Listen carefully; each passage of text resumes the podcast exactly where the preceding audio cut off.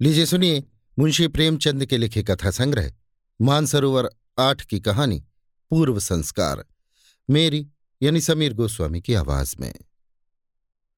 सज्जनों के हिस्से में भौतिक उन्नति कभी भूलकर ही आती है।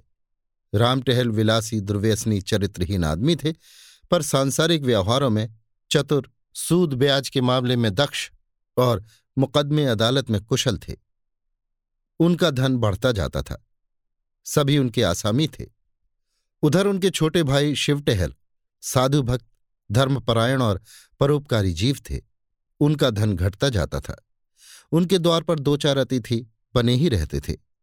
बड़े भाई का सारे मोहल्ले पर दबाव था। जितने नीच श्रेणी के आदमी थे, उनका हुक्म पाते ही फ़ौरन उनका काम करते। उनके घर की मरम्मत बेगार में हो जाती।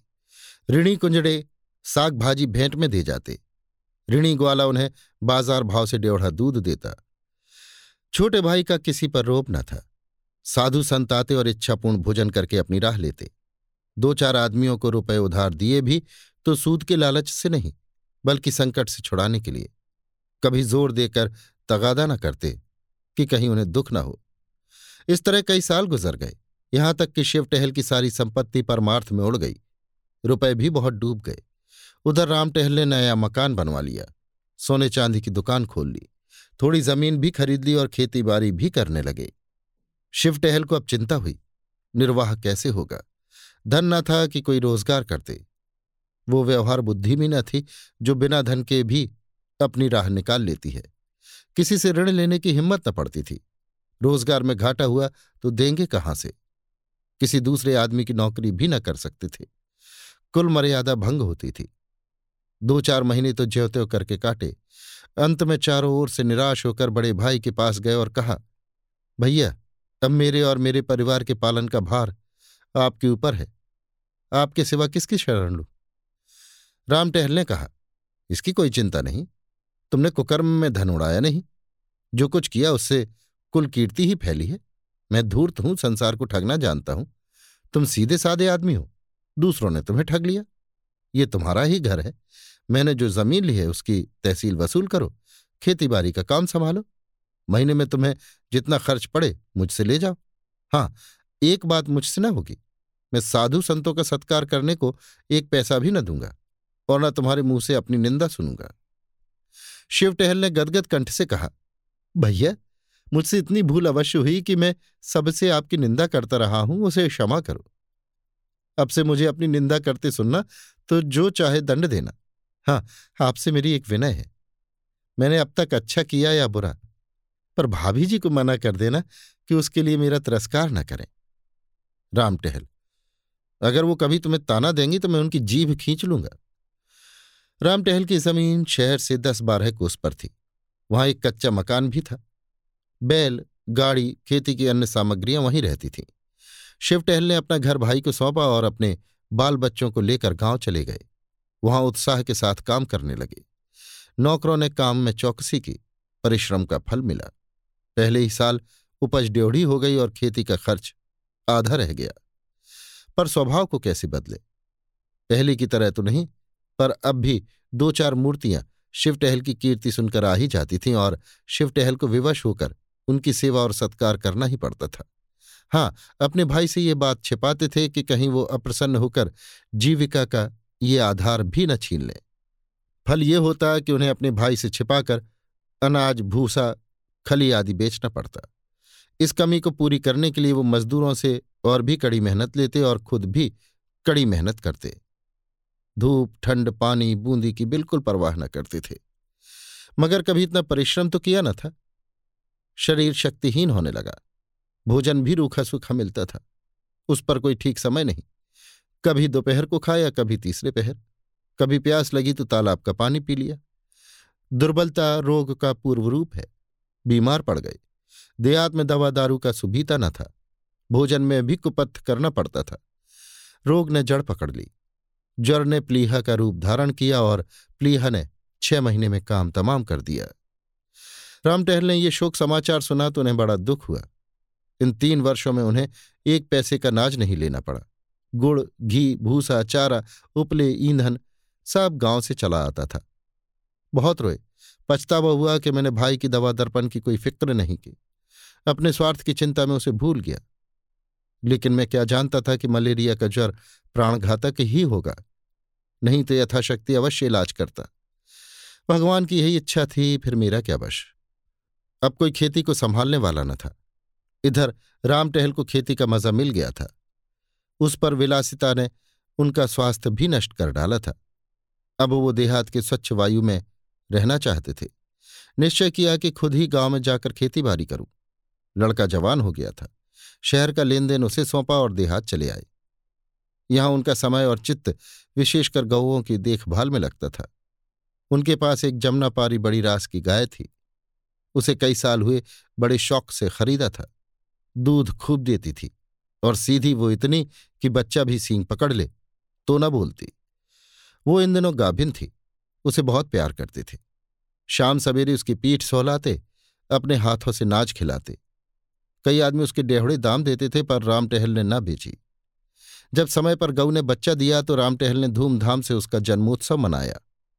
कितने ही ब्राह्मणों को भोजन कराया। कई दिन तक गाना बजाना होता रहा। इस बछड़े का नाम रखा गया जवाहिर। एक ज्योतिषी से उसका जन्म पत्रा भी बनवाया गया। उसके अनुसार बछड़ा बड़ा होनहार, बड़ा भाग्यशाली, स्वामी भक्त निकला। केवल छठे वर्ष उस पर एक संकट की शंका थी। उससे बच गया तो फिर जीवन पर्यंत सुख से रहेगा। बछड़ा श्वेत वर्ण था।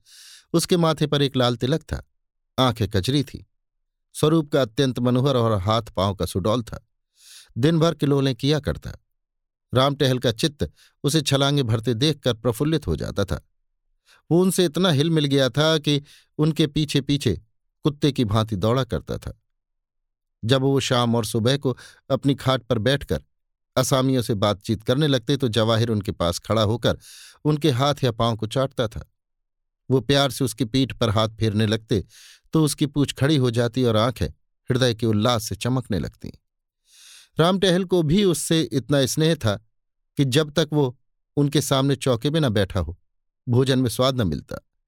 वो उसे बहुधा गोद में चिपटा लिया करते। उसके लिए चांदी का हार, रेशमी फूल, चांदी की झांझें बनवाई। एक आदमी उसे नित्य नहलाता और झाड़ता पहुँचता रहता था।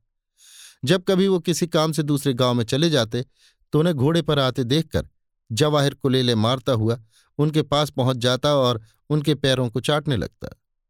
पशु और मनुष्य में ये पिता पुत्र सा प्रेम देखकर लोग चकित हो जाते। जवाहिर की अवस्था ढाई वर्ष की हुई।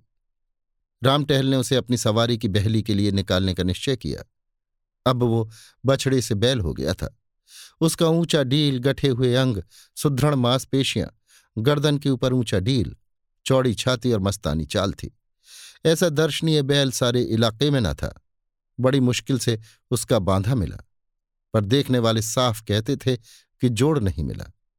रुपए आपने बहुत खर्च किए हैं, पर कहाँ जवाहिर और कहाँ ये? कहाँ लैंप और कहाँ दीपक? पर कौतूहल की बात यह थी कि जवाहिर को कोई गाड़ीवान हाँकता तो वो आगे पैर न उठाता। गर्दन हिला हिला कर रह जाता।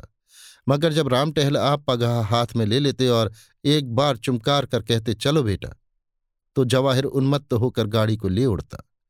दो दो कोस बिना रुके एक ही सांस में दौड़ता चला जाता। घोड़े भी उसका मुकाबला न कर सकते। एक दिन संध्या समय जब जवाहर नान में खली और भूसा खा रहा था और राम टहल उसके पास खड़े, उसकी मक्खियाँ उड़ा रहे थे। एक साधु महात्मा आकर द्वार पर खड़े हो गए। राम टहल ने अविनयपूर्ण भाव से कहा, यहाँ क्यों खड़े हो महाराज? आगे जाओ। साधु, कुछ नहीं बाबा, इसी बैल को देख रहा हूँ। मैंने ऐसा सुंदर बैल नहीं देखा। राम टहल। ध्यान देकर, घर का ही बछड़ा है? साधु, साक्षात देवरूप है। ये कहकर महात्मा जी जवाहर के निकट गए और उसके खुर चूमने लगे। राम टहल, आपका शुभागमन कहाँ से हुआ? आज यहीं विश्राम कीजिए तो बड़ी दया हो। साधु, नहीं बाबा, क्षमा करो। मुझे आवश्यक कार्य से रेलगाड़ी पर सवार होना है। रातों रात चला जाऊँगा। ठहरने से विलंब होगा। राम टहल तो फिर और कभी दर्शन होंगे?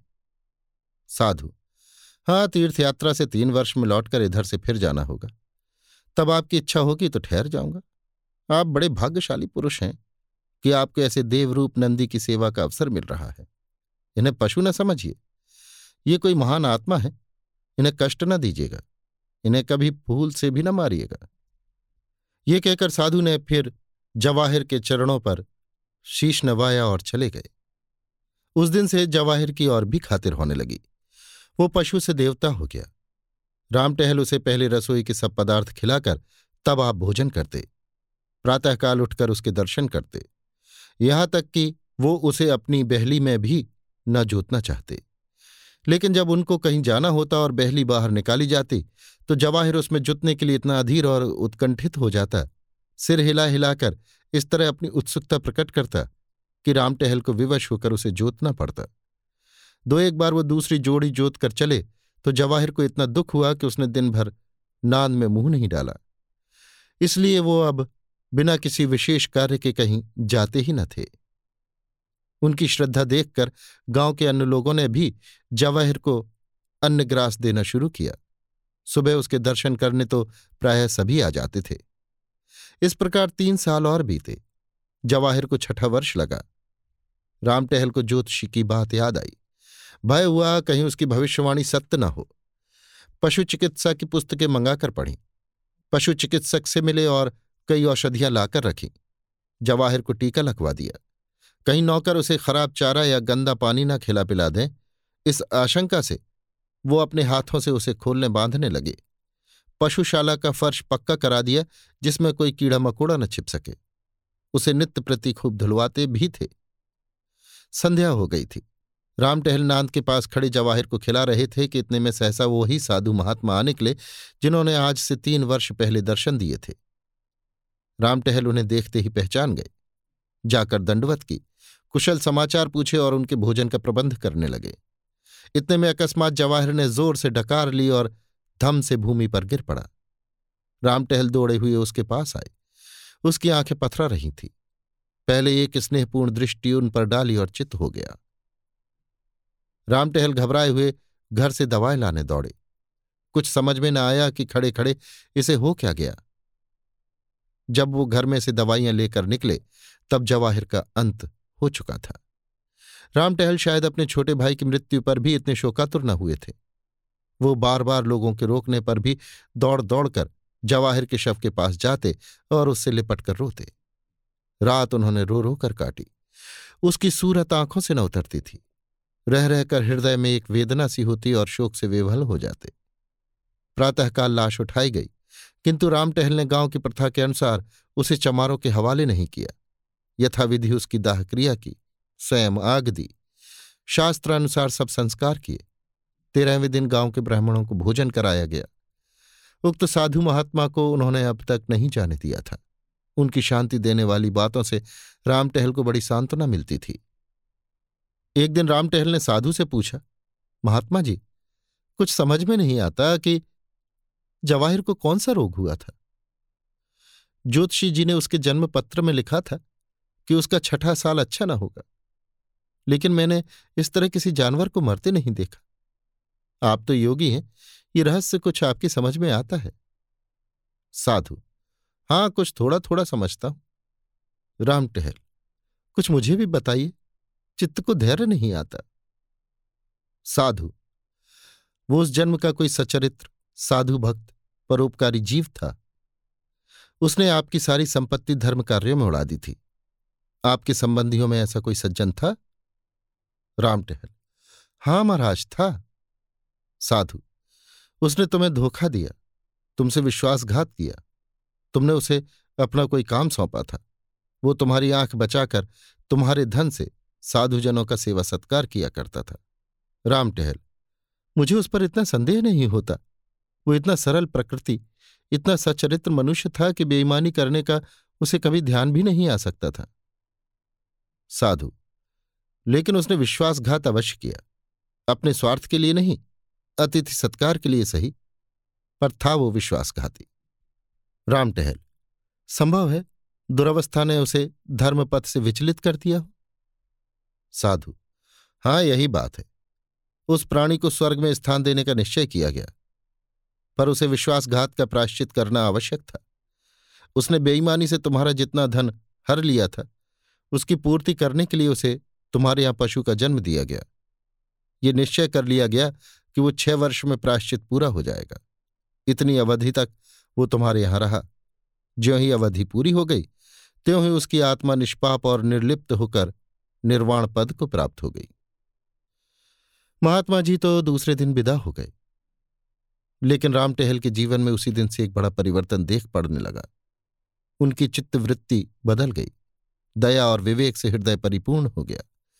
वो मन में सोचते, जब ऐसे धर्मात्मा प्राणी को जरा से विश्वासघात के लिए इतना कठोर दंड मिला तो मुझ जैसे कुकर्मी की क्या दुर्गति होगी?